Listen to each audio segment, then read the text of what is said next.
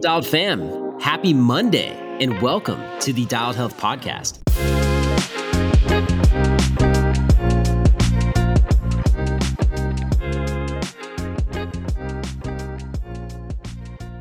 My name is Derek Teel. I'm the owner and head coach here at dialedhealth.com.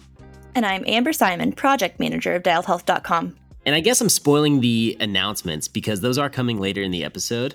But you might have noticed I said happy Monday. We are on a new podcast schedule, people, that we'll get into more detail about why we're trying it out later. But it felt weird. I had to pause. I almost hit you with the Wednesday, but it is officially Monday. So I hope you love starting your week with this episode. And I know it's right after Thanksgiving. So hopefully the holiday transition has been really smooth for you guys. And we were excited about posting this after Thanksgiving because we didn't want anything to overshadow it. And why is that, Amber? Is this like not maybe the best episode we've done together so far?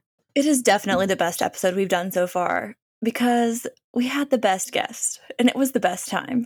Your chemistry i think with the guest in the sense that like the way you guys related on the topic which i guess i'll just say right here it's about mental health. It was awesome. I mean i sat back and just learned some stuff that i haven't really i guess heard before but also it changed my perspective on a few things and really just opened my eyes to this whole conversation because it's something that i've been open to but i didn't understand the extent uh, or how really deep it goes for people. So uh, we should probably say our guest is the 2021 Unbound XL gravel winner, Taylor Lideen. Now, we had him on the podcast because I have personally listened to his Successful Athletes podcast with TrainerRoad. Amber has since listened to it, but they brushed up on this topic and it was really intriguing. And so we dive into it deep right off the bat. And then we do pull it back with some more lighthearted talk about his nutrition stops on these 350 mile races at gas stations and there's some really interesting riding tips kind of along the way. And same thing with training. But I think what you'll take away from this conversation is going to really impact your, your mental health and well being,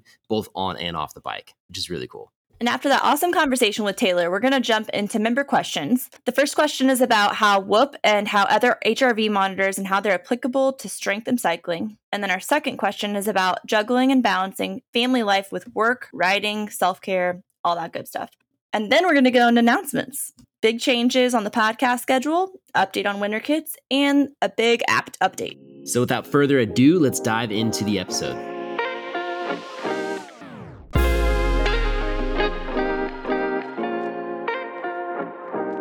So, Taylor, one of the most, I don't know if ironic is the right way to say it, or just the funniest things about mental health and ultra endurance is that on some in, in some ways it seems like it's the best thing to go and do if you are struggling with something. I mean, I think every cyclist knows the feeling of going out on a ride with something you need to work through and then right before the end of it you get hit with that answer that you need or you feel like you resolved an issue on that ride. But at the same time, if you're going out and you feel like your head is the last place you want to be and you're on a solo mission for a days long ride, doesn't it seem like that's the worst place to also be? I mean, is this like the weirdest concept? It's the best and worst place. Yeah, for sure. Like the ultra endurance stuff is interesting because you're you're totally right. It can be the best place to be in your head or it can be the worst place. And I think in the past I've tried to balance or I've been in both of those scenarios of it being the worst place I can be, but also being the best place I can be. As of lately, I've been trying to really, I've, I've kind of relied on my cycling to make me maybe happier in ways and like rely on that feeling of completing like a long training ride by myself and i'm working towards like trying to be happy with with or without that ride you know and trying to be comfortable in my own headspace all the time and it's it's not to say it's like that every day but thinking like that i think is a healthy way for me to move forward for sure Dang, I actually feel like I just got a little therapy right there. I hadn't thought of it that way. Is that don't make the ride the thing that makes or breaks you. It's got to be something that you realize has to be resolved, whether you get a chance to go ride or not. And that ride could be the resolution, or maybe it's not. But either way, you have to solve it outside of that time. That's good. Did that hit you, Amber? Like it just hit me? I was like, oh, I didn't even think of it that way. Yeah, I mean, if we're always depending on time to go ride to resolve the things in our head, we may not get the chance to ride that day. So it's like you have to work through that stuff regardless. Yeah. You, know? you may not get to go ride. My wife did a good job of bringing that up to me. She's always like, hey, if you have a good ride or a bad ride, that shouldn't dictate your day. whether it be your mood, your where you're at mentally. Like if anything, it's just another motion of the day. And it's so much easier said than done. Like I don't have it figured out and I'm not perfect at it, but I'm doing my best to just have this like even keeled throughout the day. If I do have a great ride, if I have a horrible ride, the day's still going to go the same regardless. That's interesting. It reminds me of the idea of stoicism in a way, which are you guys familiar with that? Just Ryan Holiday preaches it a bunch. He has some great books on it. The whole idea of being kind of more stoic or even keeled throughout the day. Uh, is that kind of what you're hinting at? Yeah, it's just a it's something that I'm going through every day of of trying to not get too high and then not get too low, right? So in the past, especially when I was really young and I noticed that I was dealing with with issues and I was I was young enough where I just knew that something was off, but it was just like that. Like I would ride a high way higher than I should. And when I would hit a low, it was super, super, super low. And I never was able to find this kind of level playing field that I could live my life at. And for me, going high and going low is just not, it doesn't work for me at all. Like it's just not, it's not a healthy way to live. Yeah. Does it seem like you can focus on that even keeled kind of demeanor because you naturally tend to go high and low? Because at the same time, I think part of me is like, we want to feel stuff. We want to feel the excitement and the victories and that mountaintop feeling. And I don't think it's a bad thing to feel low uh, in a sense where it can drive you or help make better decisions in the future. In fact, I've even talked about it on the podcast, which is like something I think Amber and I laughed at together for a while is that it's like the idea of letting guilt fuel you in a way where like it's okay to actually feel guilty or we talked about shame last week on the podcast and to let that not define you but to also acknowledge it. Like this is happening. How do we move forward and move out of it? So you know for me i like to feel the ups and the downs because i think there's value there. And maybe I lean that way because I tend to be more of a even keel person. Well, I'd like to think that. Don't ask my wife that. She will not agree with me. But do you think that's why, like, if you putting your focus that way,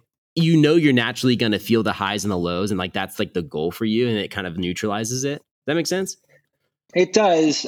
It's tough to say if like I'm I really try and focus on that like steady baseline I just know for me, you're right. Feeling the lows and feeling the highs is good, a, a good thing, right? Having those lows, we need those to then motivate the highs. The difference in what I've experienced is those lows go super, super, super extreme and they stay there for long periods of time. And it seems like I can't get out of them. And it can be the smallest trigger that sets me into those. Like I remember when I was young, I, was probably eight years old, and this sounds totally crazy, but this is when I realized that like I felt things differently, or at least I thought I felt things differently. Was my family went to a trip to SeaWorld when I was eight years old. And when we came home from that trip, it was like it sounds crazy for me to say this, but it felt like a piece of me was broken off and lost because I was so depressed and upset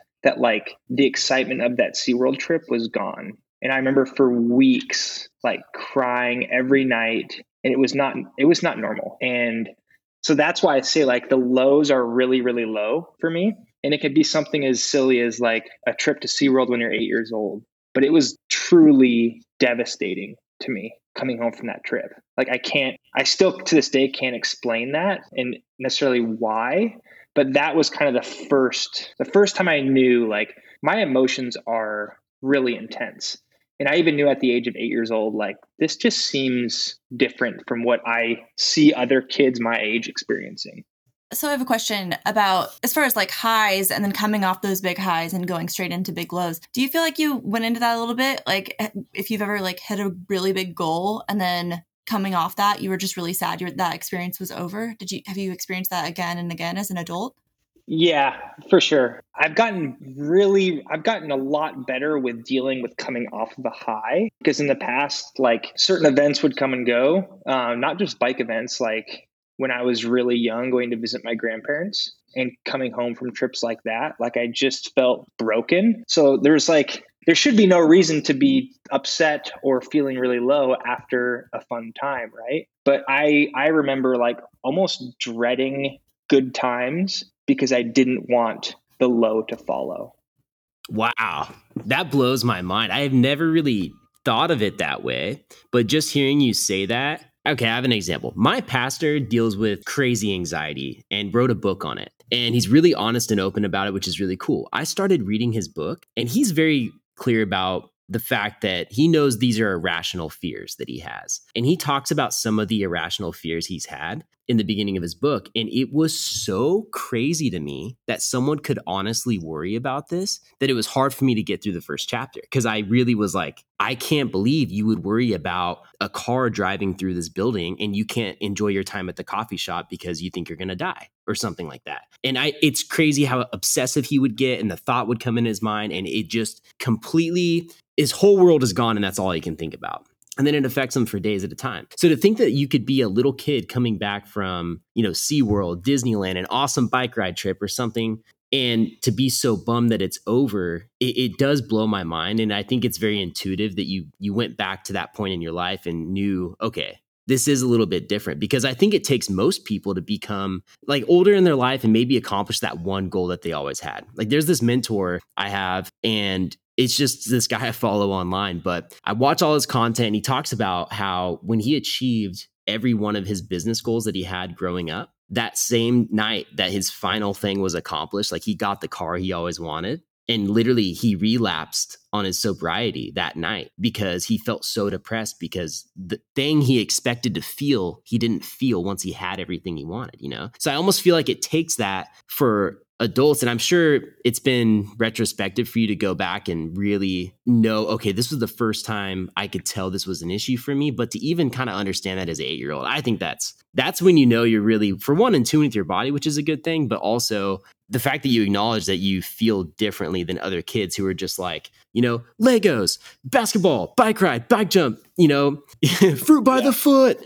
you know like that was i woke up stoked every morning because i ate reese's puffs and i had that to look forward to so the fact that you wouldn't feel that way is uh it, yeah, that, that's really eye opening for me, to be honest. Talking to friends and family about mental health is not a new thing for me. It's a, a d- normal discussion, as I think it should be. But one thing I guess I have a question about is okay, so you talk about when you were eight. Were there other like series of events and moments of like, well, that's not right. Well, that's different. These people don't seem to be feeling that. Like, was there a lead up to when you were like, okay, maybe I should like talk to somebody? Maybe I should talk to my doctor or something? Because I think a lot of men specifically really don't know like when enough is enough. And so I think it would help others to hear when uh, you decided to take it a little further and figure out what was going on so you could cope and learn the tools that you needed to get through it. Yeah, from that young age, I think I was too young at eight years old up until like my teens to really understand what was going on. Like I said, I just knew that I felt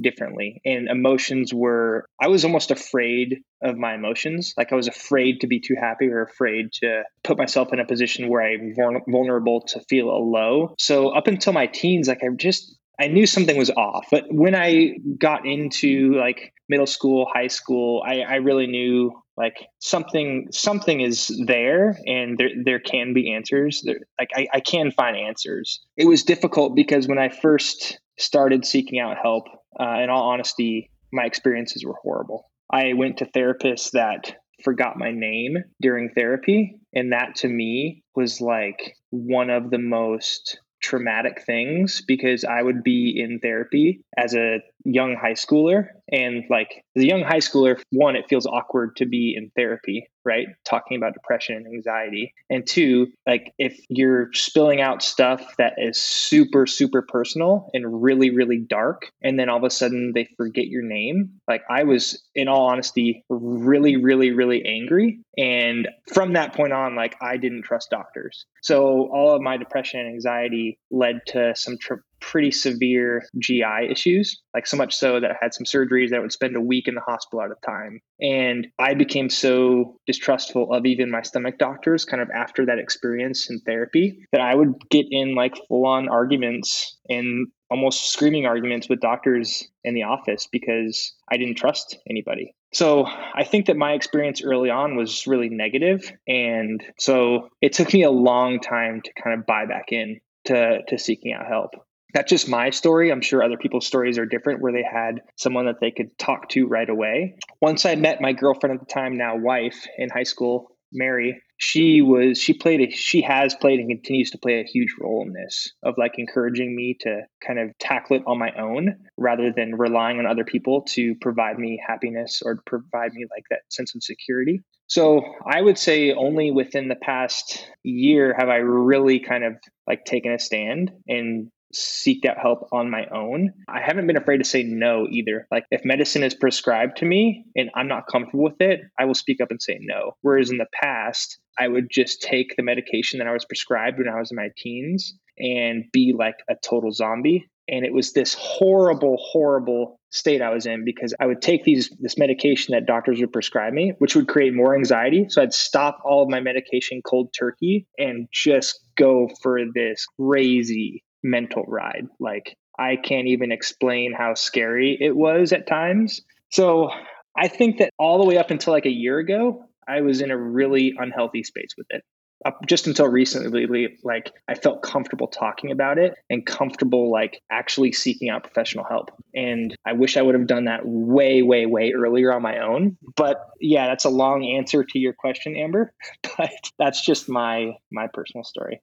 Yeah, thank you for that. I I think you say people may feel different. I think a lot of people actually feel very similar, have very similar stories where, you know, they were given mistrust with therapists that their parents sent them to, didn't go well. Now it's just I'll deal with it on my own. It's fine. Very, very, very. And then go through the motions of figuring it out later when it's so much past when it could have been resolved right at the front. So I really appreciate you going in depth on that? It felt like I was in this kind of negative space for a long time. And there would always be things that would come up that were like life altering that would just, it would make me step up another level in my head. So, like, in at the end of 2009 like that year my parents got divorced my mom got was diagnosed with cancer for the second time and our house burned down on christmas night and it was just like that That's so many things. that right there i was already in a negative space and so it just sent me down even harder and i was i was in a darker place from then on. So it was like i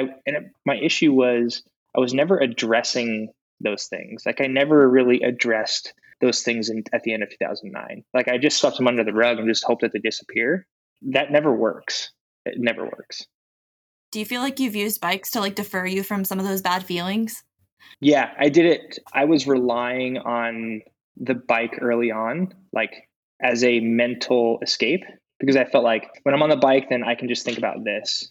And it wasn't, in some ways, it was healthy, but in the big picture, I don't think it was because, like, I, I, I was never, I never really faced those issues head on almost brings us back to what we talked about in the beginning of the episode, which is bikes can help, but they could also hurt. And it's, I, I think there is a commonality of people who spend maybe too much time on the bike when they have these responsibilities at home and they're doing it intentionally to maybe avoid what's going on at home. And like other people can see it. Maybe they don't see it uh, but it's like their natural draw is to spend more time out on the bike because that's their zone where they don't have to deal with all that other stuff. So in a sense i think it could be a healthy escape but also it gets to that point where it isn't healthy anymore and so it's it's interesting you've used it that way. And I, I got to say, dude, hearing back at these steps that you're talking about where you swept these little things under the rug, and do you feel like if you would have addressed them one at a time, that it wouldn't have built up to be something as big as it was? Uh, like, do you think it would have been possible for you to actually, at eight years old, resolve the SeaWorld issue and then resolve the fun bike ride issue, and then to, you know, talk about the fact your therapist forgot your name do you think it would have been possible for those things to have been handled along the way? I don't think it would have hurt, that's for sure.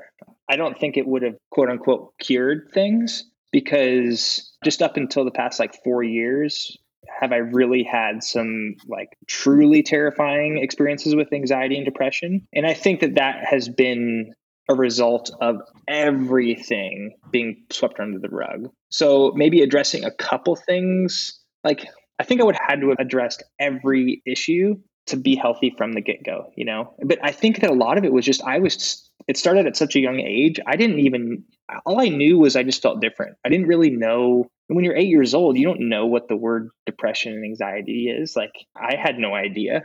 I just felt like either sad, happy, or scared. like, those are the only things I could feel. And I knew when I was in those state of mind, but it was, yeah, it's, it's hard to say if it would, I'd be in a totally different place, but it definitely wouldn't hurt.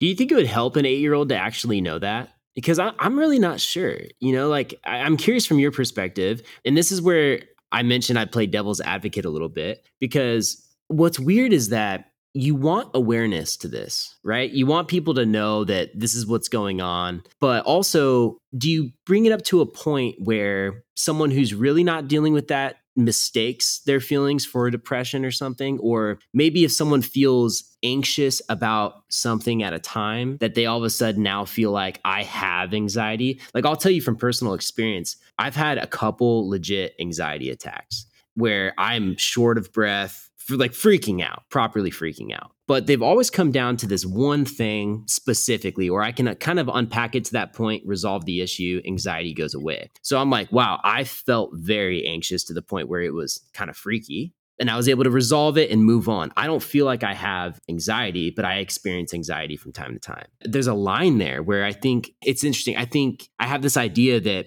people feel anxious, really anxious at one point, and then all of a sudden try and get on medication, and they just think that this is their permanent state of being. And then I also think there's this layer from doctors to where it's like the pharmaceutical hustle. Okay, we bring more awareness to this, we get more prescriptions out. It's like money in our pocket kind of thing. I guess there's my dialed health conspiracy for you about you know pharmacy companies. but it's just I think it's it's unarguable that those all those weird things are at play. So I know it's a very long question, but it's like, do you think it's overdiagnosed? Do you think eight year olds should be talking about depression openly? Like, how do we, how do we like guide our kids through this process? You know? Man, that's tough. I can only speak to where I was. Uh, and I think if I would have been open to talking about how I felt from a super, super young age and not hiding these things, then I would be in a better place. And I think just talking about it, I still wouldn't have understood like the meaning or definition of depression or anxiety. I just would have felt more comfortable open open to talking about it with my parents or my sister or super close friends, right? And I noticed that I hid that stuff from when I was really, really young. And that has happened up until today. Like I'm really, really horrible about speaking about my emotions. And I will do that up until a point until I break. And I do that and my wife and I call them episodes where I will like I'll hold in all this anxiety, I'll hold in all this depression and all of a sudden I just collapse. And I've had some pretty severe episodes over the past 4 or 5 years and they usually last anywhere from 2 weeks to a month. And I am fully out of commission. Like I can't drive a car. The suicidal thoughts are something that have really creeped in like working even on a phone like texting is really confusing it throws my mind for a loop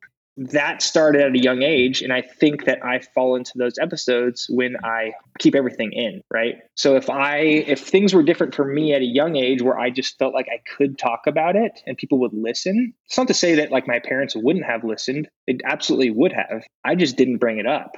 It makes a lot of sense that you would probably the awareness gives the kids confidence to actually bring it up even though there's the maybe the risk there they read more into it or diagnose themselves with something at a young age that maybe wasn't the case or something like that's my fear. But at the same time you're like wow you take a kid who you know you can't blame a kid for not having insane self-confidence. Like even it's tough to do as a full-grown adult but to give them the confidence to speak up and to know that people will sympathize with you or empathize or whatever, it, that would probably be a major, major bonus. I, I like the way, I like the way you put it.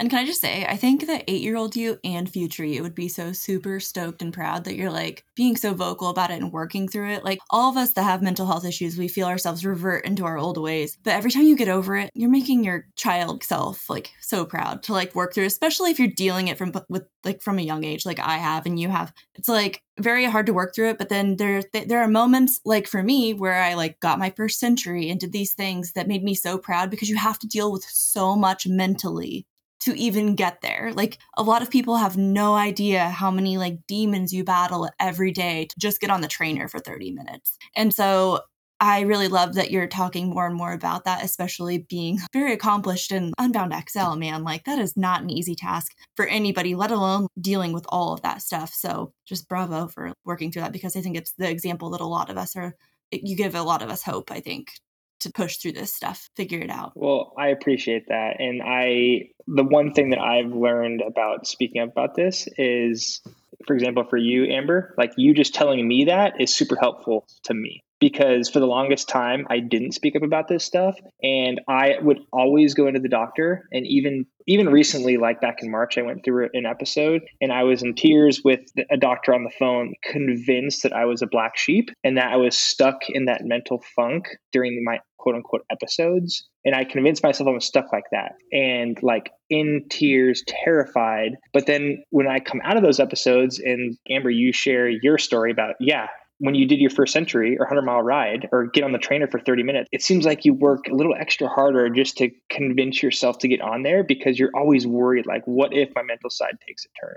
And then it's so easy to feel like you're alone. So it's, it's almost like this cycle, and it's trying to remember that you can get through it. It's going to be really, really scary and, and at times horrible. And then you get to like the bright side, and it's it's this it's really weird. It's hard to explain, but yeah, it's tough.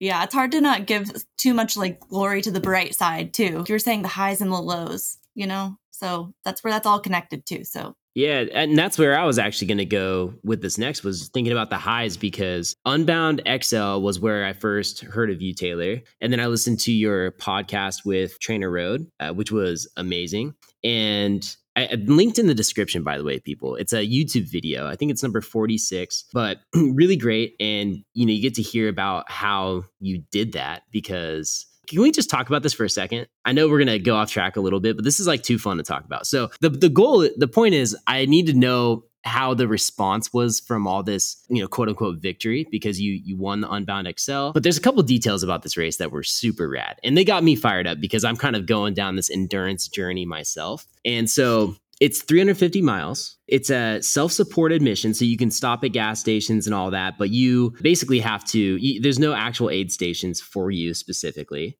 And you did this ride. Was it, can you give me your time? Was it like 33 hours? 35, 36? Just under 23 hours.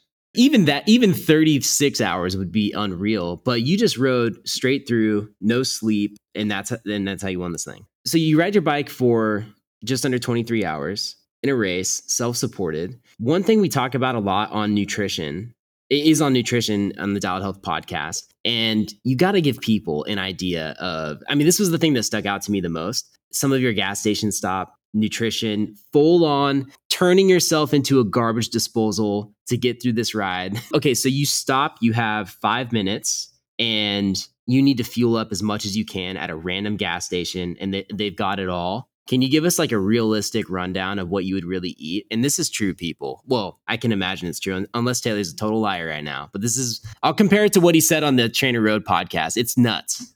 Yeah. So those long events, like it doesn't matter how fast or slow you're going, 90% of it is eating. It's like driving across the country. You have to stop and get fuel in your, your vehicle. Same thing with Unbound, whether you're doing the 50, 100, 200, or XL. Like you have to fuel properly from start to finish to expect to feel relatively good. But yeah, I'd come off of a, a mental episode in the spring. And then right after I came off of that episode, I had a pretty major crash, spent night in the hospital, some surgery the next day. And so I was like, man, I got nothing to lose for Unbound XL. Like, I'm just going to work. I had like two months at that point to try and get ready. And one of the things I knew based on my experience in 24 hour racing was like training the gut, right? Because if you try to shove in so many calories an hour, especially gas station food, like there's a good chance that your gut is going to turn and either it's going to come up or, or go out the other end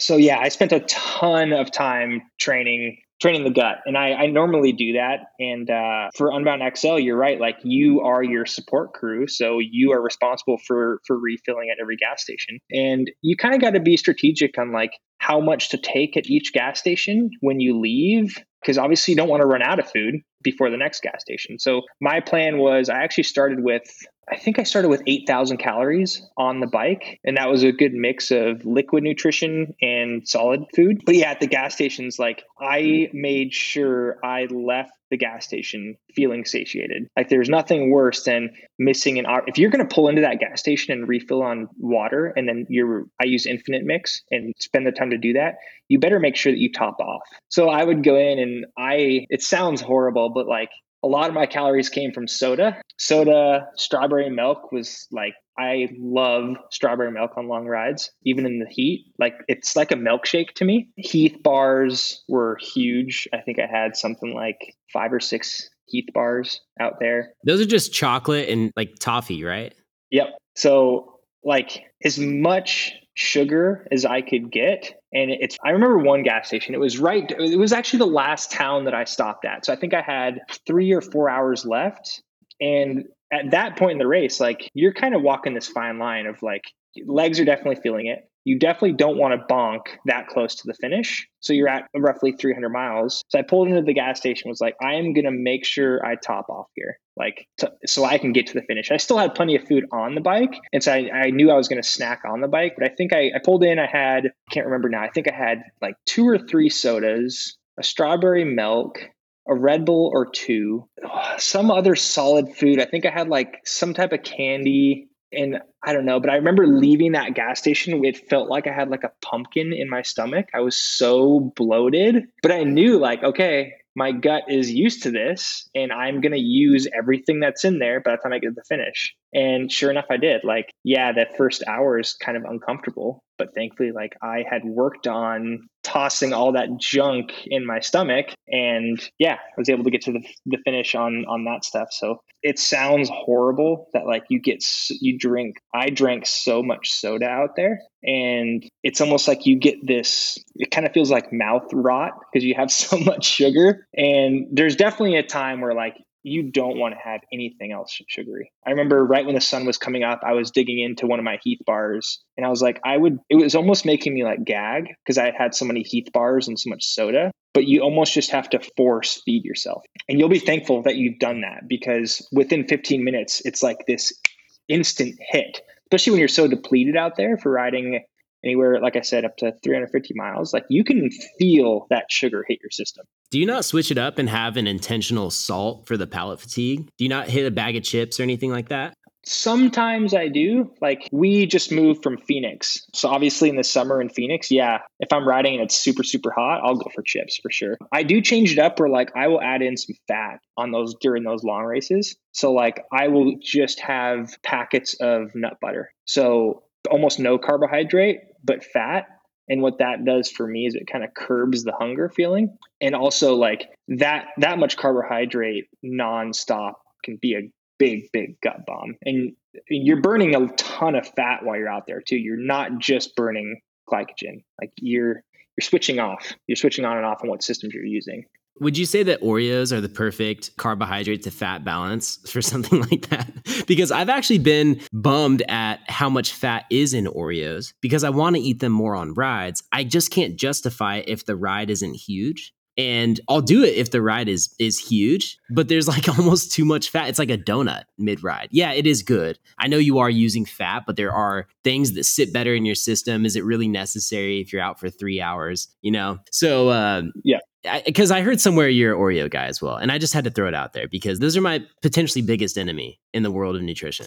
Dude, so I am gluten free, and when we got there, we went to the Walmart in Emporia and found legitimate gluten free Oreos, like the Oreo brand. And I was like, well, man, I'm gonna. This is gonna be tough. Like, I'm gonna finish a box the two days before the race because this is the first time I've ever found true gluten free Oreos. So I think I ate like three quarters of the box in the two days leading up to the race. And then I brought the rest with me. And those were the absolute first thing to go on the bike. Like we packed those on the top of my frame bag, as many as we could fit in Ziploc bags. And yeah, I, I was done with those in like the first two or three hours a lot of us around here when we're trying to train for the big races and try to train our gut we'll go do tour de casey's which is where you go to all casey's and just eat pizza the whole time You just go get pizza at every step. That's one thing I worked on a lot in the my training rides leading up to Unbound XL was like when I would go into a gas station in Phoenix on a training ride, I would go in with purpose. So I would go in like I was rushing and my I would like look for exactly what I need and what I crave. So that way I was just more familiar when I went to the Casey stores that we saw a ton of in Kansas. Like I didn't have to say like, oh, what am I going to get here? What am I going to get there? It was more like, no, I'm going to get a pack of um, shelled pistachios, two Heath bars, three sodas, and like it was just I knew what I needed, and I I didn't have to waste time in there. And so I think that I think that that's really important too. Is like if you're going into gas stations, make a plan before you get there rather than right when you get there. I know I'm dreaming about what I'm going to be eating.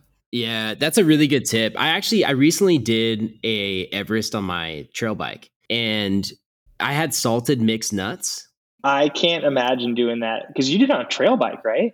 Yeah, I did it on a stump jumper, full baggies down at Black Diamond Descent. I'll send you the video because you might appreciate it. But I remember mixed nuts were one of the I, I, think the best things that I brought because besides all the obvious variety of carbohydrates and different densities and all that, the mixed nuts felt so like they felt like they settled my stomach a lot. They gave me the fat, they gave me the salt, they helped with the palate, different textures, crunchy. Those were one thing, even more so than the potato chips I brought, were really good. Although I did realize that if you take dates and you eat them at the same time as you're eating a sea salt kettle chip, it actually tastes just like a Krispy Kreme glazed donut. And I want everyone, maybe not to try, I just want you to know it's out there, okay? If you have dates and sea salt kettle chips in your mouth at the same time, you will taste, you will smell, and it'll feel like you're eating Krispy Kreme donut. So, anyways, those were a, like a great tip. And I just think of the thing recently, and I promise we'll we'll get back on the real point of this podcast after this. But when I watched the alt tour with Lachlan Morton recently, they posted the video for it there's a scene where he's sitting outside this kind of convenience store and he's holding Coca Cola, a chocolate milk, and a beer. And he's literally all the caps are off him and he's just hitting all of them at the same time.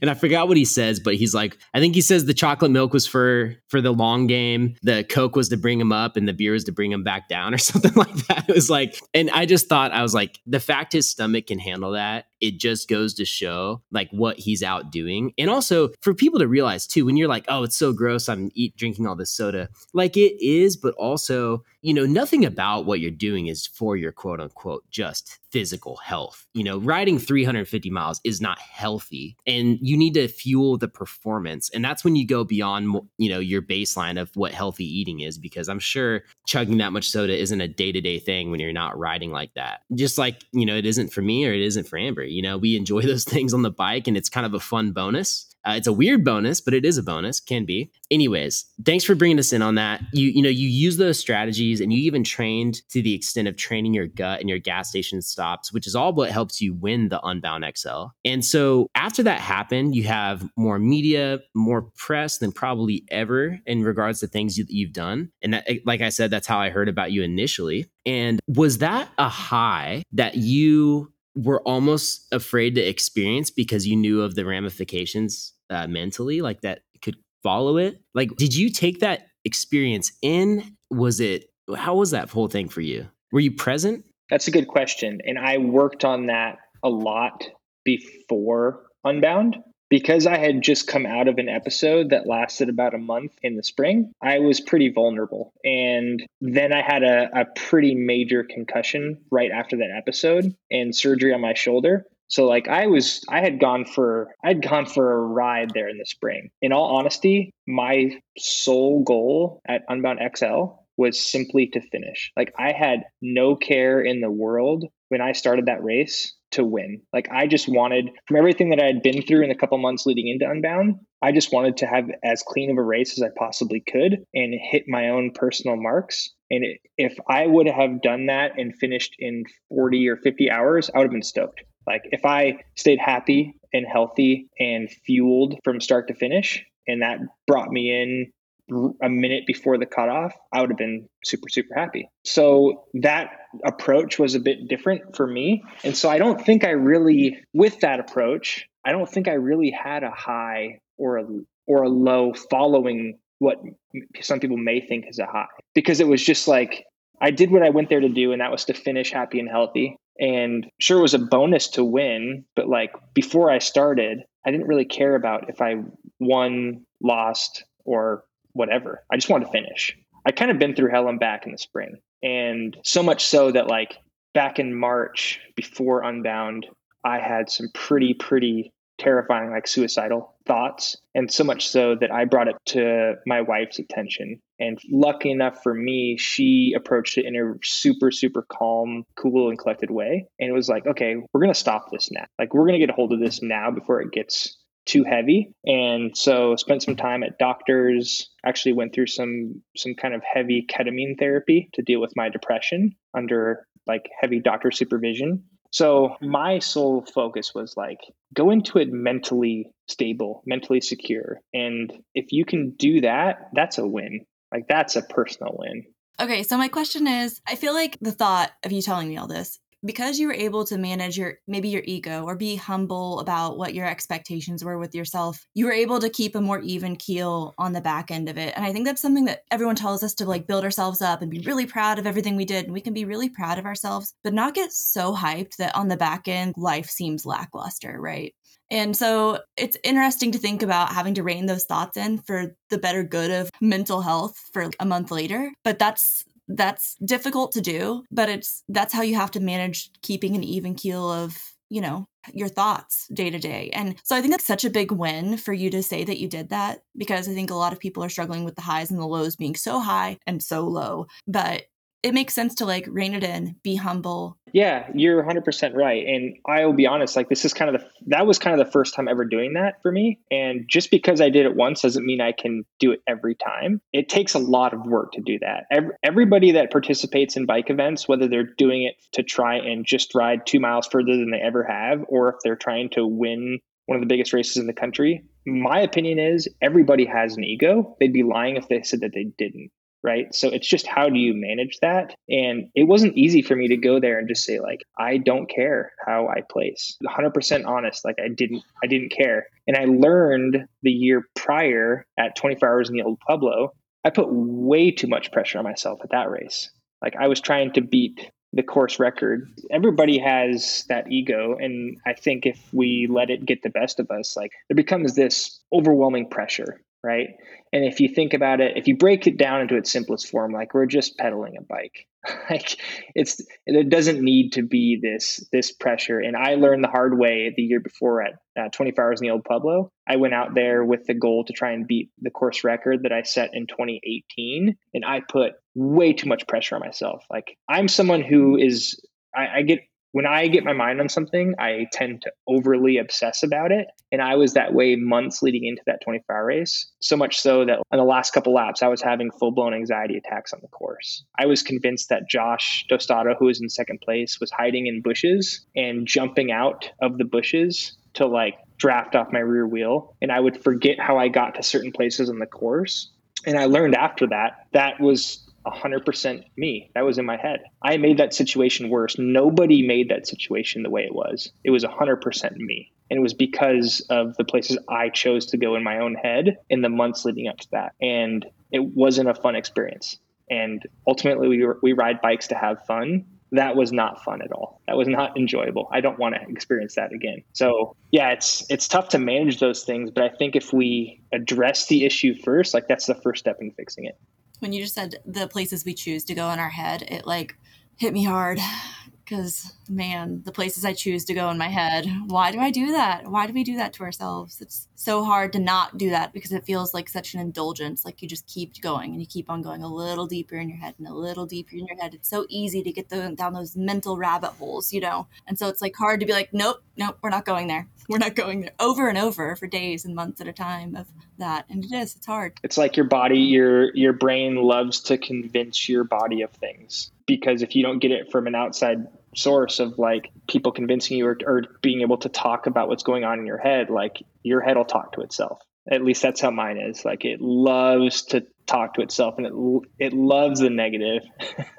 Yeah loves to invalidate myself for sure. And then i'm like needing everybody else to validate like no you can do that. You're fine I just will invalidate, invalidate, invalidate in my head. It's so crazy too how connected it all is in your performance as well. And you even brought up earlier how the stress led to was it like ulcers in your stomach it's so nuts how things can start mental and then come come through the physical that way like that's almost the response it really is proof of how connected your mind is to your body and one thing i've really kind of thought of is this quote that it, it's helped me a ton i'd say in recent years with races uh, the few the races that i've done or few events where i do put pressure on myself it's that relaxed athletes perform better period relaxed athletes perform better. And that's what I have to remind myself if I start getting worked up with these expectations. Oh, but I want it to go this way. What if this happens? What if that happens? It's like you are going to have your best performance if you just stop all of that thinking. And for you, your best performance came out after a lot of work getting to that point where you didn't actually care about the winning as the outcome. You came about, you wanted to have the best ride possible, basically, when it came into Unbound XL. And so you had your best performance that way. And so I think for anyone listening, you know, even if it's a small little thing that's nagging at you about some pressure you're putting on yourself, it doesn't have to be a big mental breakdown that you're trying to work through. But you you just remind yourself, relaxed athletes perform better. I think I heard that from Endure with Alex Hutchinson is it's a book he wrote, uh, which is really great. But I think that's his quote. But anyways, uh, relaxed athletes perform better. I think that kind of helps across the board. You mentioned that a little bit, and others is like that's how you get through all these things is to have process oriented goals. And so I guess my question there is how do you set them and then how do they help with your depression and anxiety specifically? Good question. I I think I said it once before or a little bit earlier was I am someone who gets like overly obsessed about things. So if I get my mind on something, I tend to kind of go I spend too much time on that one thing. I've been like that since I was a little kid. When I was a little kid, it was motorcycles, and I was like, I was all in. And so the same thing for me with a bike race is I know that there's processes and things I need to do to be ready for that. And it's not just training, it's not just the physical side, it's the mental side, which I'm taking more seriously than ever. It's the eating side, both on and off the bike. Like like we talked about, yeah, the stuff you're eating on the bike probably isn't the healthiest thing. So, how do you live a healthy lifestyle off of the bike? I love all of those things and trying to piece them together. Like for me, that's the most enjoyable part about bike racing. The race is just a byproduct of all that stuff. Like if I don't have something to chase towards, this is probably not the best thing to say, but like part of me feels lost. Like if I don't have that that personal goal that I'm reaching for. I just love that that chase, like that chase every day. There's got to be a chase. I would not feel bad about that. It, whether it's bikes or your career, profession, or being the best wife, mother, husband, yada yada yada. Eh, you, everyone needs that purpose, and that's totally okay. In fact, I feel like when you find it, it's something that to really embrace and to acknowledge, be like, this is what I'm doing this for. And, you know, for you, it helps you refine your process and focus on that, knowing that the results will have an opportunity to show on this day. But regardless, I'm going to make sure that the whole process that that's where all of my energy is going to go towards. And then we're going to let whatever happens happen.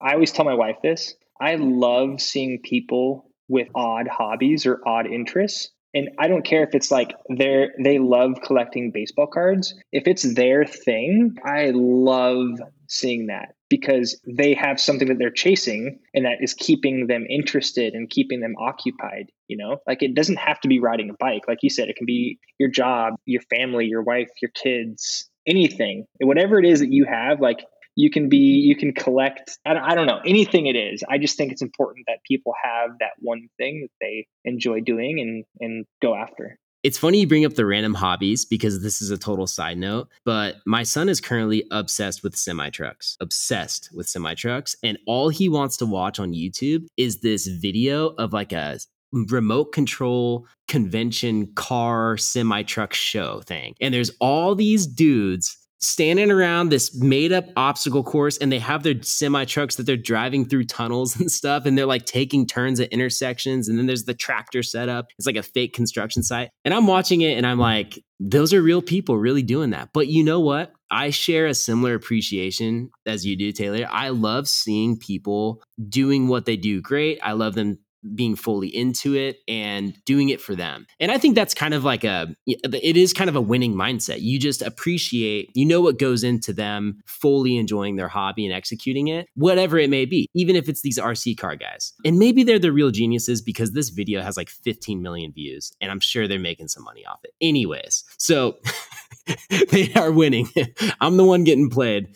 And so my question too is that going back to like self confidence, and we talked about how we can't blame kids for not having the self confidence to bring up these issues or anything. Do you think, and this is kind of like a male egotistical sort of thing, I'm, where my mind's at, it's like, do you think that being this high level eh, ultra endurance athlete and having the accomplishments and kind of the proof that you are quote unquote tough has given you more confidence to talk about these things with less shame, maybe? Like, I know that's a weird question because I don't want to make any assumptions, but at the same time, anyone would agree that you have to be freaking tough to do what you do.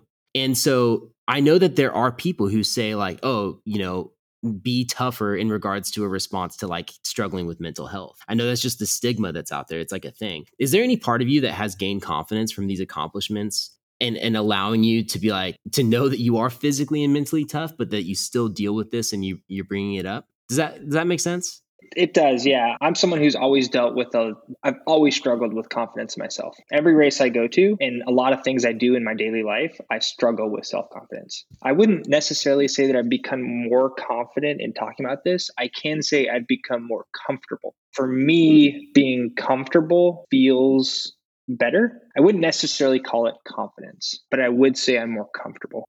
I really liked that Taylor was talking about like how he was intrigued about people that have like odd hobbies, right? My odd hobby is crocheting. I crochet like an old lady in the wintertime. And I love it so much because it gives me a way to be productive while I still relax. I'll like watch I don't like to watch TV that much, but when I do, it's nice to be productive while I'm like making someone a hat, you know? And so I was just going to ask Taylor if he had any like little odd hobbies that uh, he feels like maybe help him not be burnt out with cycling. Cause like cycling is a hobby, but we can get burned out by it. So sometimes having these little side hobbies helps us to not be burnt out by cycling. Is there anything that you do or like? I mean, I spend a lot of time with my wife and our two dogs. We love anything and everything to do with our dogs. I'm also a pretty big sports fan, hockey and football. I love watching hockey and football. It's my first year playing fantasy football. So for me, that's been a ton of fun. Also, because we recently moved from Phoenix, Arizona to Northwest Arkansas, it's been a way that I can kind of stay in touch with my really close. I've had the same kind of group of friends since elementary school and middle school. So it keeps us in touch pretty closely playing fantasy football. Yeah, pretty much anything. I'm a big fan of music and movies and yeah, anything that can keep my interest there. That is so important to have, I think, to have those little side things where we're not just like obsessing over our bikes constantly because, I mean, it deserves its space, but we got to be doing other things sometimes, you know? Yeah, I used to work in the bike industry and I quit that because of that very reason. Like, I was around bikes too much. I would work on people's bikes or around bikes all day and then I would ride before after work and I was like this is it's too much like I'm just around bikes 24/7 and I don't want that. Taylor, are you riding full time? So I do that, and I also work for a local metabolic company based out of Phoenix. Fortunate enough to work remotely, so it allowed us to move to Northwest Arkansas. So I do hmm. that work throughout the day on the computer as well. Yeah, that's awesome. Okay, so if it's for the metabolic company, is there some insight that you have pulled from that and some experience that has helped your writing actually? Because I know I love when disconnected things support each other, you know? For sure. Like it's taught me a lot on like about metabolic flexibility. And it would be different if I were racing like XC events where you're basically just burning carbohydrate, like, right? It's just full gas from the gun for what I do and what I love to do, the really long stuff, like being metabolically flexible is really important. And I'm super, super interested in that stuff and kind of how you can, it's crazy what you can do to dictate metabolic flexibility just with what you eat. It doesn't even have to include exercise. Like just what you eat on a daily basis can have influence on that. And to me, that's really interesting and I think important for not only like general health, but also to include on the bike for these long races. I'm telling you right now, that's a can of worms that we have to crack into. And so, if possible, Taylor, could we have you back to talk about that? And we could talk about differences of styles of racing? Because as soon as you said XC, I'm going to try out some XC races next year. It was really intriguing to me. So, I would love to unpack that with you a little bit. And then, Amber, maybe we could talk about crochet a little bit more or something. So, we'll save it for the next time. Yeah. Sweet. I'm all I'm all on board. Awesome. So, before we roll, uh, Taylor, is there anything that you'd like to plug specifically that people can either find you or go support? Yeah, for sure. I'm most active on Instagram. Uh, the handle is T Lideen, and on there, it's mostly bike stuff. it's also recently been a lot of stuff about mental health. We, my wife and I, recently kind of teamed up with a thing called Go for Graham, based out of Colorado. It's a nonprofit based around kind of shedding the stigma around mental health through activities. In most cases, cycling, but that can be anything outdoors. For me, it was important to kind of get in with someone like that and provide any give back in any way that I could. So we recently made some T-shirts. Um, my wife and I like to call it Team Lideen because it's my wife and I usually at most events. And every shirt that we sell, we give a part of that sale to Go for Graham.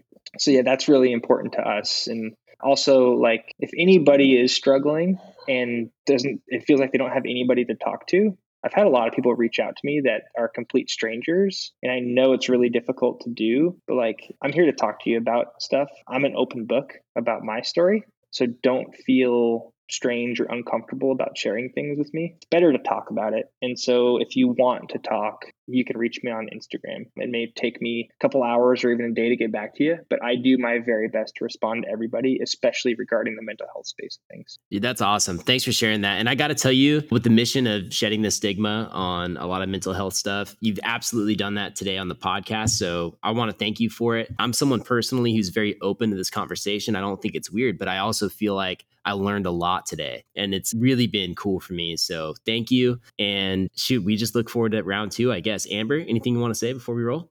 Just thanks. I think that's so genuine and kind of you to offer your inbox or your DMs to people because some people have no one and we have to be grateful that we have this like crazy thing called the internet that connects us with people and I think that's so wonderful. I've been there where I felt like alone in all of this stuff and it's not a fun place to be and it's really heartbreaking to me to know that there are a ton of people that truly don't have anybody to talk to. So yeah we need to make it we need to normalize that a lot more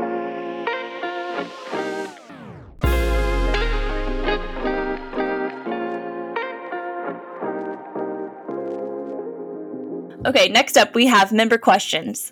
So our first question comes from Dialed Fam member Philip Ball, who is at PG Ball on Instagram.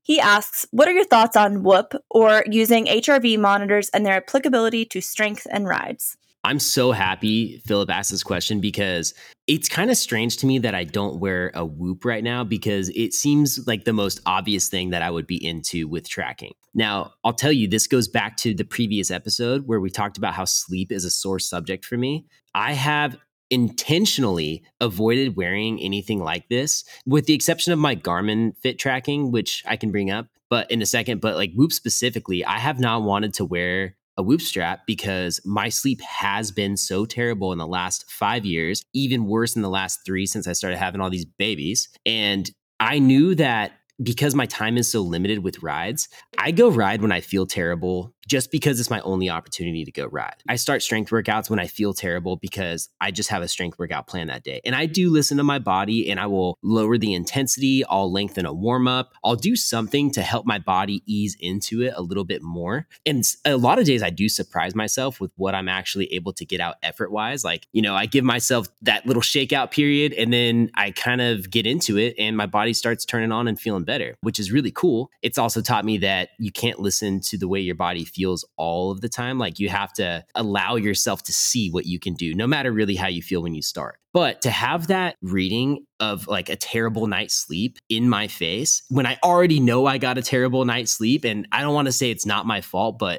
it's because of a circumstance that I cannot change. And, you know, that to me just sounds like depressing. And that's why I've avoided personally wearing whoop straps and all those devices. Now, I think that it's really valuable and I would probably start looking at it more in the future. Like I work with Garmin and even though they're totally down with me wearing Whoopstrap or another brand if I wanted to. The truth is, like, they have their own activity tracking that I could start looking into, but I haven't really done a lot of it yet. And I, but I think if you looked at it and you had the intention of still reflecting on how you really felt and you interpreted those numbers together, there's a lot of value there. But I think if you just wake up and base everything off of your whoop, then I think you're still missing the mark a little bit. I think it's more of like a metric that helps you have more data to interpret, not something that just tells you whether you should or you shouldn't do something, period. That's the only thing like I don't recommend for most people unless you are the 1% of the 1%, one of the best racers in the world, and your coach says follow your whoop tracker and that's your program, then you do it. But for most of us, guess what? If I wake up Saturday and I had a few drinks the night before and my kids woke me up in the middle of the night because,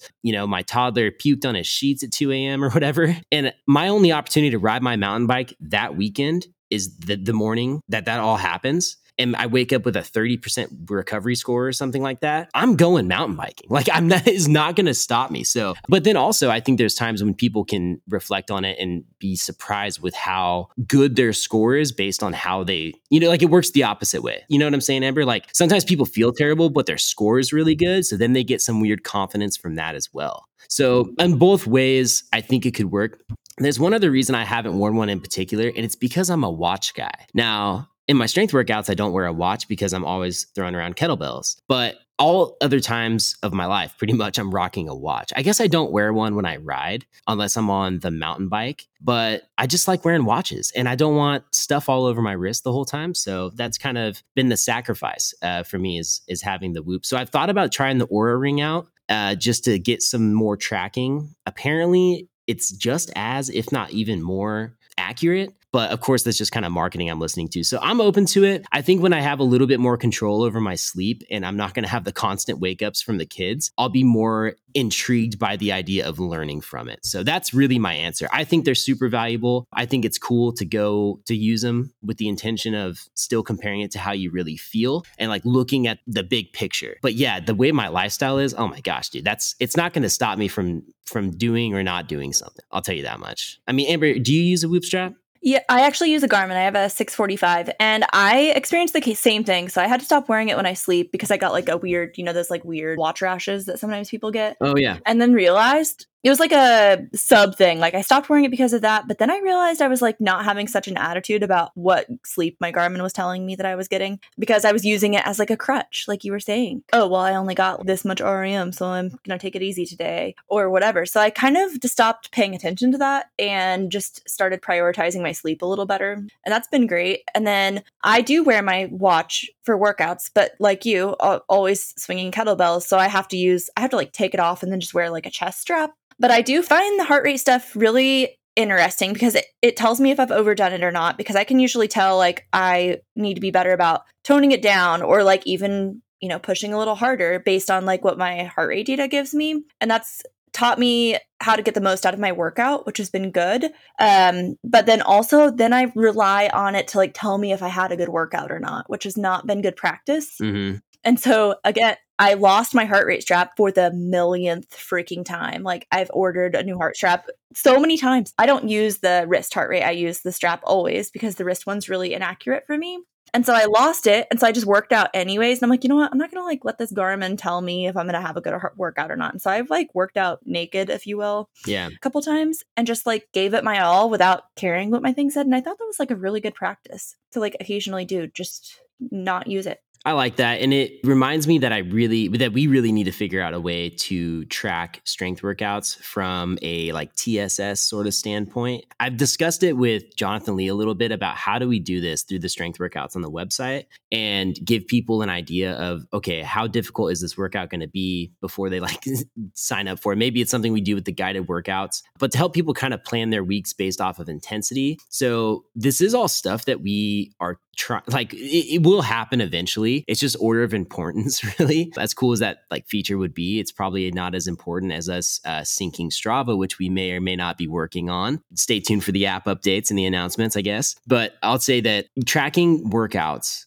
I think will be really important. And whether we do that through heart rate or something, I'm not sure yet. But it's funny because even though all of my workouts are quote unquote naked, all of my rides lately have been tracked with power. and I freaking love it. Like I have been so stoked to have my power data and my heart rate data on my rides. In fact, if I ever have one thing not connect, because you know how it is, dude. Sometimes stuff just doesn't sync, whatever's not reading, your heart rate just stops working halfway through the ride and it's always like annoying but it's been really nice to have those numbers. And for myself especially like on the xc bike which i'm learning so much about right now it has helped me just pace myself. And also there's times when you're just moving slow because of the terrain and you're putting down real power but for whatever reason a headwind or slow ground or something that something could be slowing you down and you have to be like, okay, like I am doing 500 watts right now. like I feel so blown up because I'm doing this power. And for whatever reason, my terrain is making me feel like I'm going slow. And like those are things that have helped me pace my rides a ton.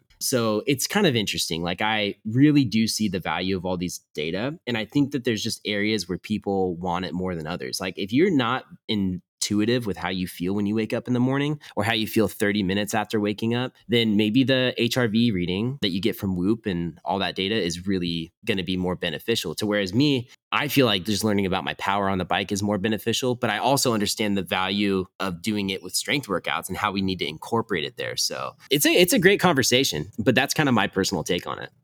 Our second question comes from at Dylan Coburn on Instagram.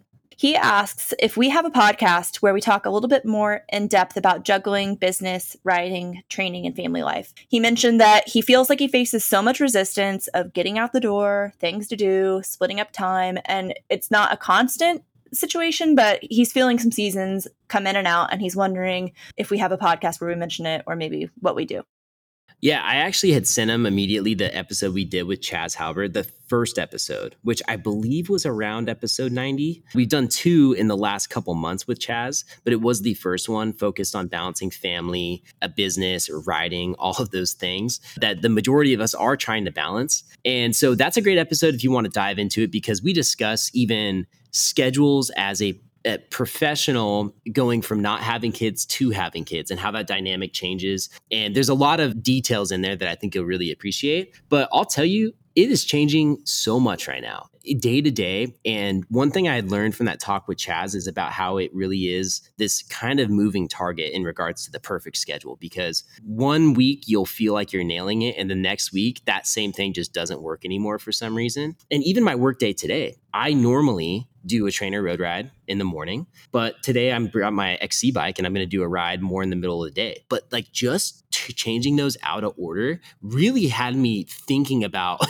all these other like it, it, shuffled around everything in my day and it's so funny but the reason i've spent so much time on the trainer the last year is because of the simplicity of schedule and it has helped me so much stay consistent because it's one less thing to think about did i bring my shoes did i do this i like walk out into the garage with whatever kit with whatever socks with whatever get it done before like my real day starts so even though i'm really stoked to be able to add this XC ride in. It's going to be a lot more fun. I'm actually vlogging on today's ride, but it just took a lot more effort and thought process. So today, my normal dialed Tuesday schedule got flipped on its head just because I was trying to do something a little bit different. So I definitely don't have it figured out.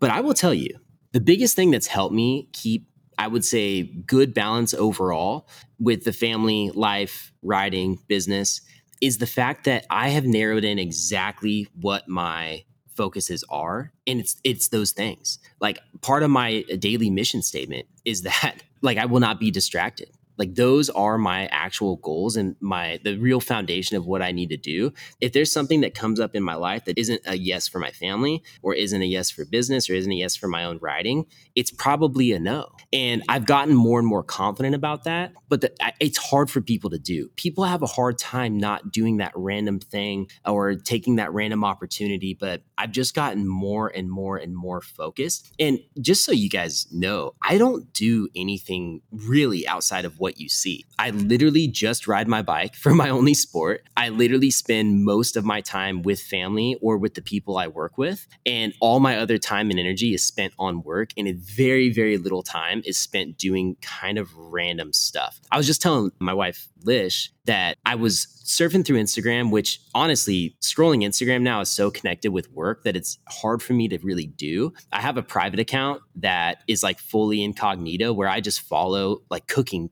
platforms and stuff.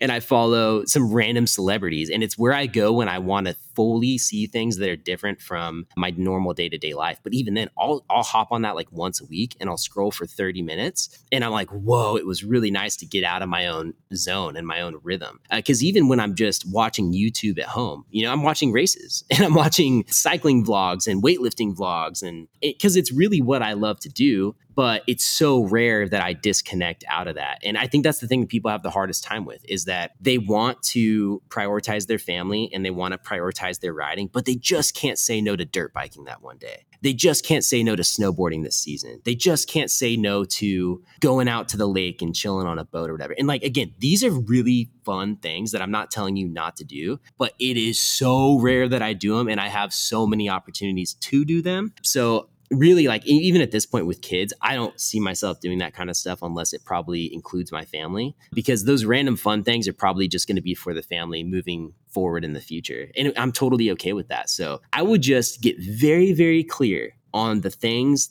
that are most important to you and commit to them wholeheartedly and just let the other stuff go. Just let it go like it's okay to have to meet new people. Like it's okay to go separate ways with things that you've loved up until this point if it's not serving who you want to be now and in the future. That's the biggest thing. It's like you don't want to overthink everything you do in life. That'd be exhausting, but try and set your life up to the point where you don't have to make many decisions. You're kind of just doing these things. Like I don't really struggle to decide to go ride my bike or strength train or you know there's been days this year with the family where i'm like wow i wish i i wish i had time to myself today and i just have to watch my kids and so it'll come up but like i don't have to make those decisions very frequently like it's very easy to just kind of know what i'm going to do so yeah just ask yourself when something comes up, does it really serve who you are and your ultimate goal and purpose? And if it does, it's probably easy yes. If you really have to question it and you're struggling for time, that's an easy no. If you if you have a lot of time on your hands, you could probably have more freedom to do some stuff, but I'll tell you right now,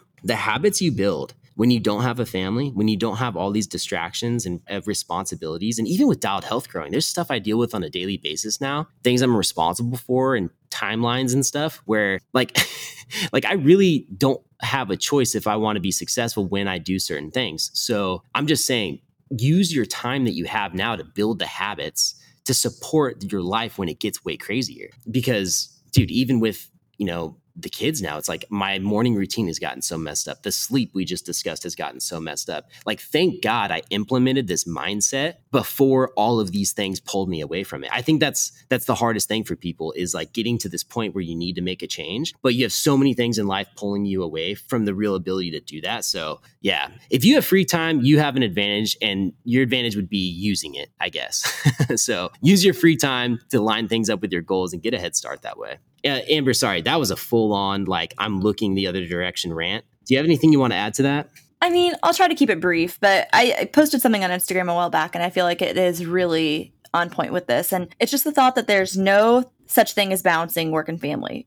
I'll just read part of the quote. There is no such thing as balancing work and family. This language points us towards a problem to be solved, a destination at which we arrive, and it's far more accurate to say that relationship with partner, relationship with children, relationship with work exists as an evolving, noisy conversation. And I think that what you were saying is you have to be intentional about your time. And in my head, it's intentional time with those relationships, not trying to like achieve some balance because there are going to be weeks your marriage requires more intention or your work requires more intention. And those are going to be like big ebbs and flows. You're never going to achieve work life balance. You're just going to have to assess it on a week by week basis and decide what needs your focus. And that's I'm not a pro either. Like I struggle too because I've got a lot on my plate, but I do my morning pages every morning and figure out what needs my focus and that keeps me feeling a lot less overwhelmed so I can spend my time intentionally. So that's my biggest piece of advice. Oh, that's so good. Also, what is balance? Like, has anyone really defined what family balance actually means? Because if it's time, then I promise you, like you could be blowing it. I have spent hours of time with my family where I'm on my phone trying to work and I'm not present with them versus having, you know, way less time with them, but being 100% present, playing with my kids, cooking food, talking to my wife, really getting into real conversation so like maybe the time spent was way less but the connection was way deeper and you feel like you got way more out of it. So, how are you measuring this balance thing? I, I, don't know. Like that's something to keep in mind because some days maybe you do spend a little more time with your family, but it's a little less quality. Maybe sometimes you spend really good quality time, but it's a lot shorter, you know, or vice versa. It's like same thing with how your workouts can feel. Your bike rides can feel this way. Work itself can feel that way. We've all had days where stuff lines up and you get a lot done and it's very productive. And you're like, wow, I nailed it. And I've only been clocked in for four hours or whatever you want to call it. Then there's days that have dragged on and you work all day and you don't get a lot done. And maybe you had a setback and you're like, well, that sucked. That didn't feel like a balanced, productive day. So I think it's maybe if you if you really are trying to figure out like a balance define what balance is I, I couldn't tell you what it is i think the shorter more valuable deep focused time is probably where your money's at but then again you're, you're gonna have both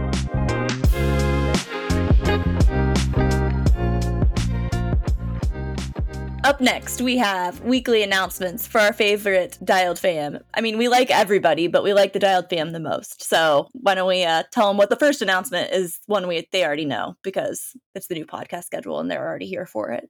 That's true. And we should probably just elaborate on that. So, we have been working with our new podcast production crew, Moxie Media. Shout out to Chelsea. She's freaking killing it, dude. We had a great talk last week just about continuing to grow the podcast. So, she's had some really great ideas up to this point, very actionable things, which I appreciate about Chelsea's advice. And I think that we are taking the steps in the right direction. Like production is obviously a lot better.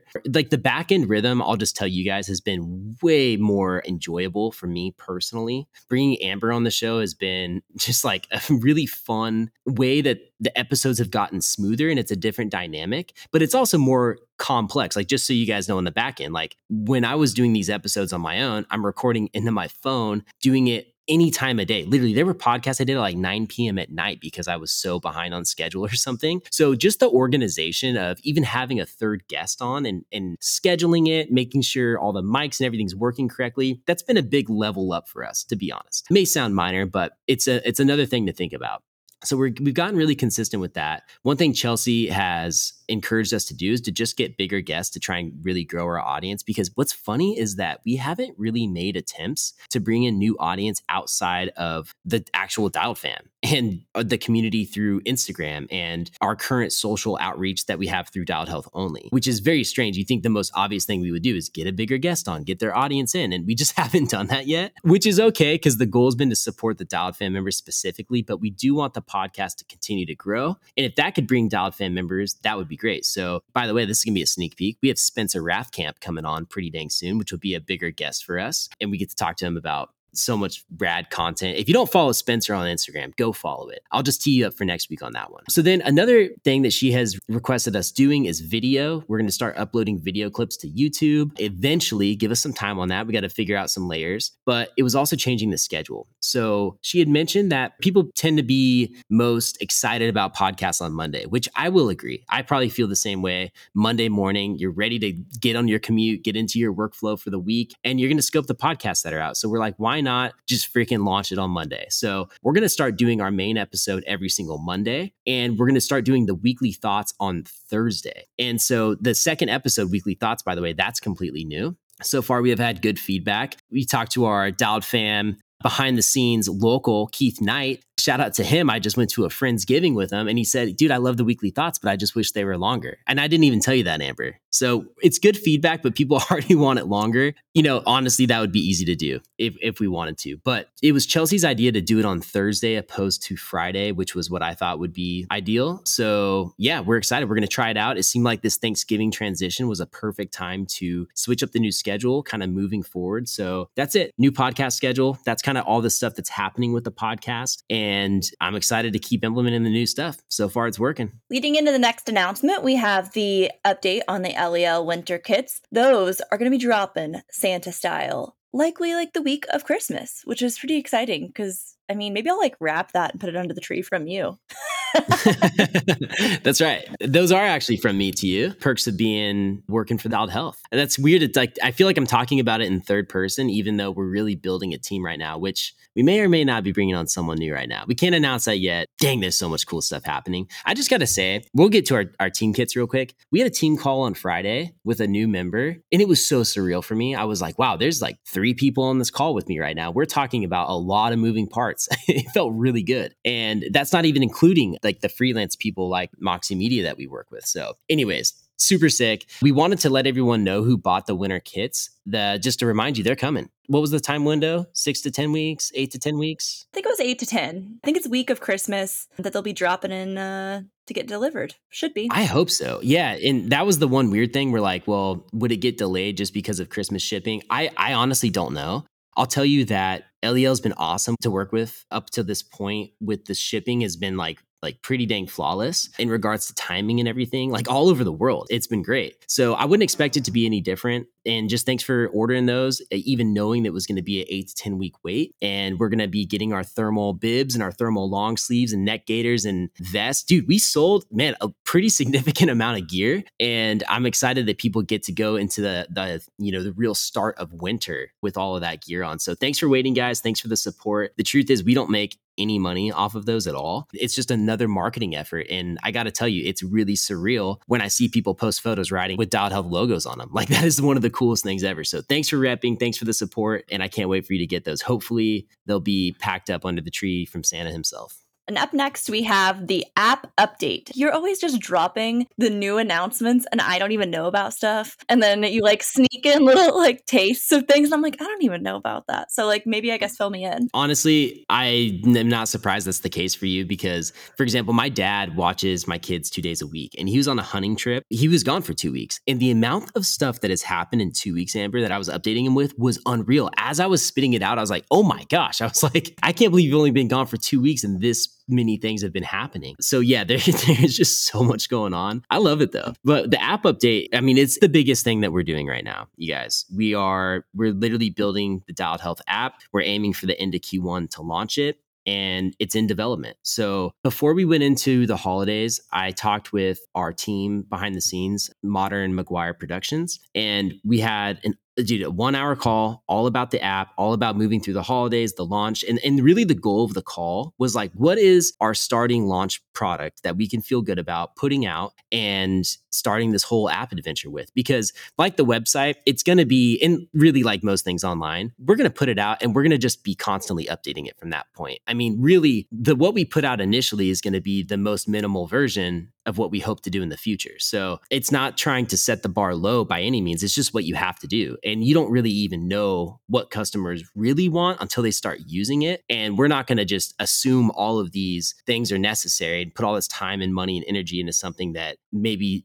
isn't actually needed by the community. So, what we decided was like, we have the website to support the app now, which has been kind of the big master plan all along. And there's a few things we need to do to the website before the app actually gets launched. Now, the biggest one is Strava integration. Now, our goal is for members to be able to use the calendar as their primary calendar for all of their training because right now it's like everything uploads to Strava, whether it's from your Garmin or from TrainerRoad or whatever. Most people can use their Strava account as their main calendar to see all their rides. Or like myself, I do a lot of it on TrainerRoad because my Strava rides link back to my TrainerRoad calendar. But where are my strength workouts? they're on the Dialed Health calendar and they're separate separate. And this is why we've talked about doing like TSS scores for strength workouts and, and rating the intensity and all this stuff. It will happen, I promise. But that's where it all comes in is like building out your training week, the seeing the strain, how to recover, all this stuff. So if we could get your rides on our calendar, which I'm just going to say it sounds like we should be able to do it without any major roadblocks, but we'll just see. I don't understand any of this stuff. Thank God our web team is as good as they are because they right away talked about the action plan for that. And I was like, okay.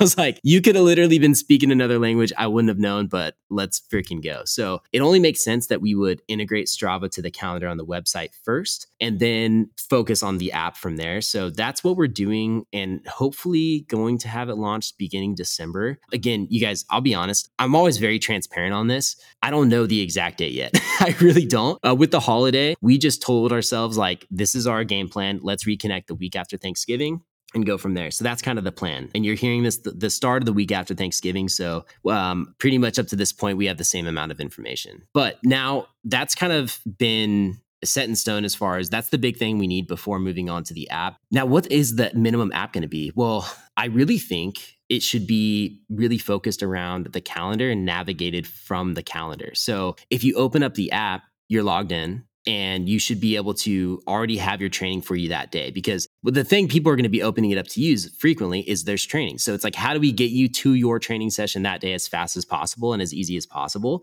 the goal would be you open it up and it's right in front of you. So from there, we want to be able to direct people into adding workouts, taking off workouts, and like what would be the real function of the app at that point? Well, the function is going to be a very usable integrated calendar and that gets you to all of your directed workouts. And every workout, we're going to change the layout of some things, but the goal is big, easy buttons.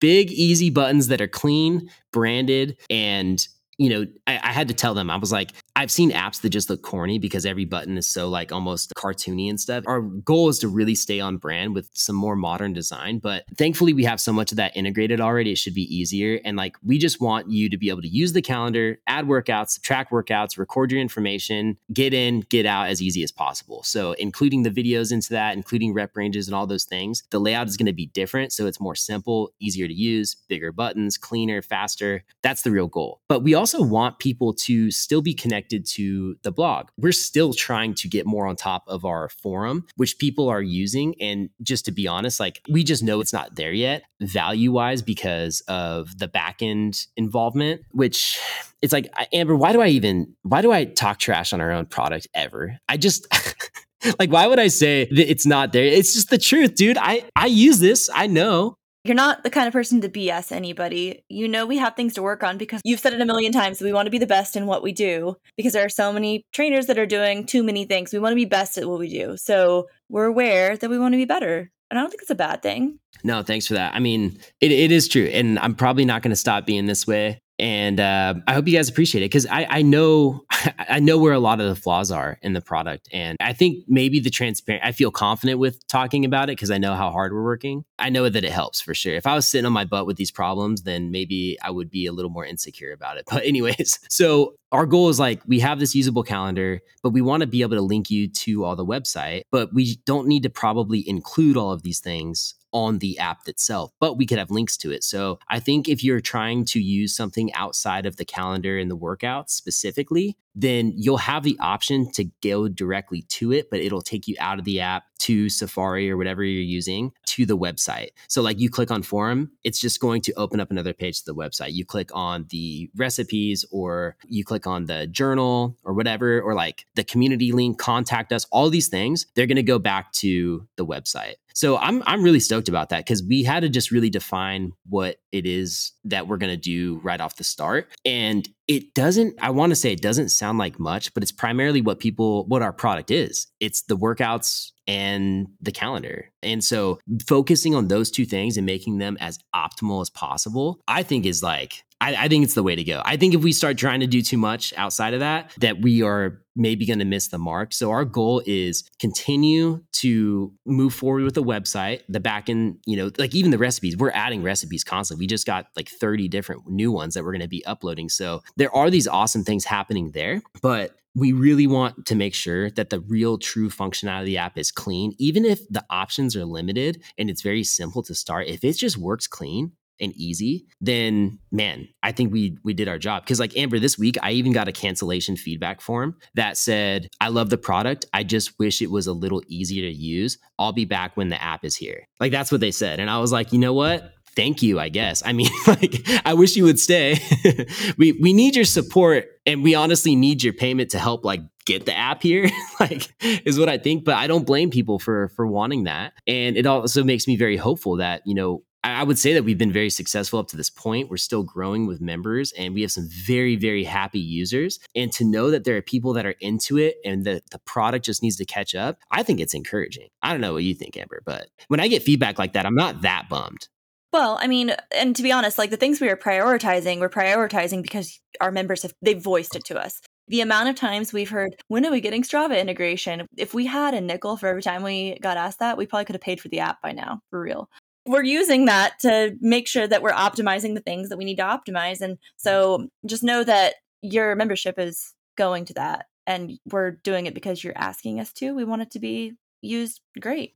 Yeah, and with that being said, we're just so we are so truly grateful for everyone that's involved as a Dialed Fan member. Right now, like the impact you're having, man, I can't even explain to you how crucial it has been for us to even develop the product. Like, I, I, know that it's crazy, but I know that there are people, like, I've talked to people that love Dialed Health so much and admittedly don't use the workouts as consistently as they should, but they just want to support and be involved early on like this. And it's just, that's obviously not what I want. The goal is what the majority members are doing, which is they're working out, they're getting the results, and they're happy with the whole package. And that's what we want. But it's like, the impact of these first thousand members, because we are getting closer, people, is it is just unreal. So everyone listening that's Fam member right now, that's you. And I, I really want to thank you guys for that. Man, it's just so rad. And I'll tell you guys, okay, last side tangent before we get out of the announcements, because this is like turning into weekly thoughts. But I'll tell you, I talk to a lot of strength trainers for cyclists online, and I'm very supportive of everyone. I'm very open about what we're doing, how we're doing it. When people ask me questions, I'm like, boom, like this is this is what we're doing, this is how. Most of the time, I get feedback on like, oh, building a website like that is too expensive, or oh man, well, I want to offer all these other services too. And what I think of right away, you guys, is just like that's why you're going to lose. I'm like, okay, go do your thing, but I'm telling you, this is what we're doing. There's a reason why we're doing it. It's so many people stop themselves from even asking themselves, how could I afford this? Like, dude, I couldn't afford the website when I fir- we first built it. I just paid the website off last month, by the way, thanks to the first thousand members. That's insane timing right before the app comes in. You know, the fact that we found an investor is because we've worked our way up to this point. And even then, dude, I am not just spending money. like, we are still operating so lean, but I've never been like, oh, we can't, we just can't do this. It's like, how do we do it? Like, okay, that's what it is. How do we do it? And we're freaking getting it done, which I'm really proud of. And also, when I just had another cancellation feedback, because I get them daily, people. Thankfully, I get a lot more startup program recommendations and all that stuff a lot more. But uh, the cancellation feedback, I got one that was like, "Oh, I really wish you offered on the bike training and and then I had someone also, a separate person say, I wish you offered like skills coaching too. And like this person, I'm like, wow, they want on the bike training, off the bike training, and skills coaching all in one place. I'm like, if you find that, I promise you, well, uh, I don't know if I want to say that yet, but most likely not one of those areas is going to be the best version of it. There's no way. I can't think of a brand that does all of these things the best. And we do strength training for cyclists the best in the world. Our mythology around strength training is the best. It's the best if you want to strength train consistently. It's the best if you want long term results, to be out of pain, to get real power, to work with high volume riding schedules. Like it is the best. So I feel so 100% confident in that. And when people ask me to do skills coaching, uh, which is really nice, and I think I could do well at it, honestly, being a trainer and all that stuff, it just, it's not what we do the best. When people ask me, like for riding programs, could I give you a, a riding program that would probably work and get you up to like a Cat 1 or something? Like, probably. I actually, I probably could, but it's not what I do 100%. I can't put my everything behind it, but I can with strength training. And that's why we have this product, is because I really feel I, it's it's just I, I, know we're doing it the best, and that's what I have been trained in. It's what all my experience is in, and now we're bringing in more people to the team that support that whole message, and so that's what you're going to get. I mean, Uh, like especially for the cost it's like to want all those things. I mean wouldn't you rather have each of those areas and just the best version of it? Like why would you have a couple watered down things opposed to just a TrainerRoad subscription and a dialed health subscription? Like get the best. Go get the best. Anyways sorry amber. I know you didn't expect that rant but i just get so much feedback from people and it, it can be a lot of noise. And so i have to just stay focused and, and remember why we do things the way that we do